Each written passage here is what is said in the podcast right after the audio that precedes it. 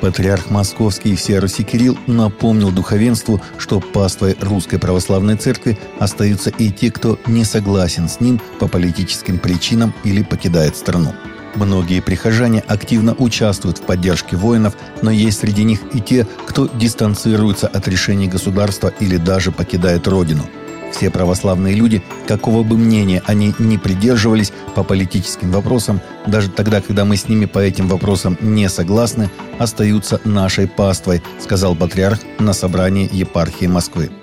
В ситуации, когда прихожане обращаются к священникам с просьбой дать оценку нынешней ситуации, необходимо помнить, что священник призван в первую очередь быть голосом церкви, и если он не уверен, что выражает ее позицию, то ему лучше воздержаться от ответа, напомнил патриарх. 22 декабря в Общественной палате Российской Федерации состоялся круглый стол «Вопросы развития правоприменительной практики в сфере свободы совести. Региональный аспект», в котором принял участие начальствующий епископ Российского Объединенного Союза Христиан Вероевангельской Пятидесятников Сергей Риховский – в своем выступлении епископ отметил, что все участники круглого стола придерживаются единого мнения и выступают в поддержку созидательных процессов в государственно-конфессиональных отношениях Российской Федерации, в том числе на четырех присоединенных территориях – но в настоящее время на этих территориях существуют трудности, с которыми сталкиваются религиозные общины. Отсутствует государственная регистрация согласно законам Российской Федерации, изымаются молитвенные дома, происходят отказы в регистрации. Поэтому епископ Сергей Риховский предложил разработать в феврале рабочий план по унификации на присоединенных территориях не только законов Российской Федерации, но прежде всего правоприменительной практики. Нападение пастухов Фулани и других террористов на деревне Малагум и Абун в округе Каура с воскресенья по вторник привели к гибели 38 человек в преимущественно христианских общинах, сказал Лука Бенният, представитель Народного союза Южной Кадуна. С тяжелым сердцем и глубоким чувством потери мы объявляем об ужасном массовом убийстве не менее 38 безобидных, безоружных жителей деревни, сказал Беният в заявлении для прессы. Мало того, что были убиты эти бедные невинные граждане, не менее ста домов были разрушены.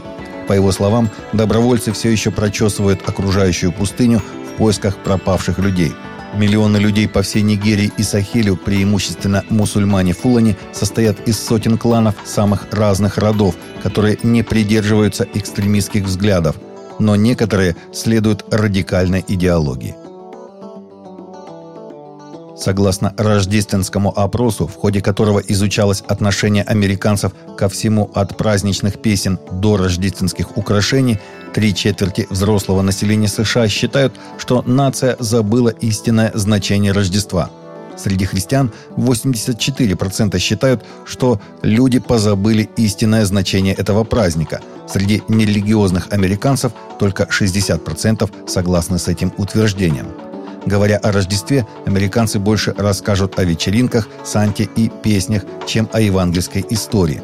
Почти половина, 48% американских родителей с детьми младше 18 лет говорят, что их дети не верят в Санту, в то время как 46% родителей с детьми этого возраста действительно в него верят худшей рождественской песни 12% американцев считают «Все, что я хочу на Рождество», за которой следует «Jingle Bells» 6%, «Бабушку задавил северный олень» 5% и все песни Марайи Кэрри 3%.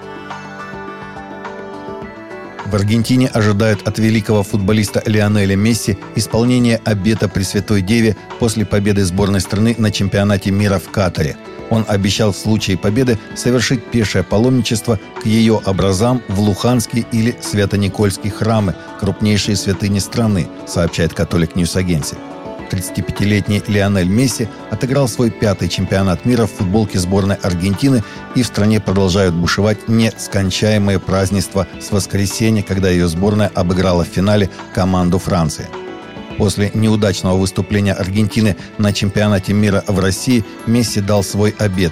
Он говорил в те горькие дни в Москве с известным аргентинским журналистом Мартином Аривала, и опытный репортер спровоцировал его на клятву в интервью. Месси торжественно поклялся совершить пешее паломничество в Лухану или Сан-Николас, если на следующем чемпионате Господь даст ему сыграть еще раз и родная команда добьется победы.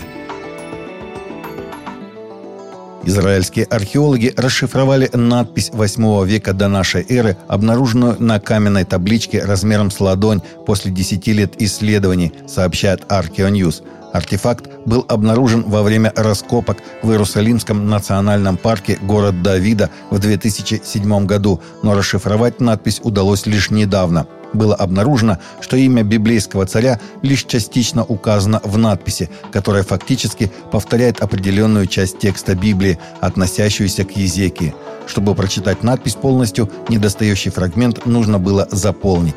Надпись ссылается на царя Езекию и его достижения, что соответствует библейскому отрывку из 2 царств 20 глава. Езекия также упоминается как делающий угодное в очах Господа во всем, что делал Давид, отец его –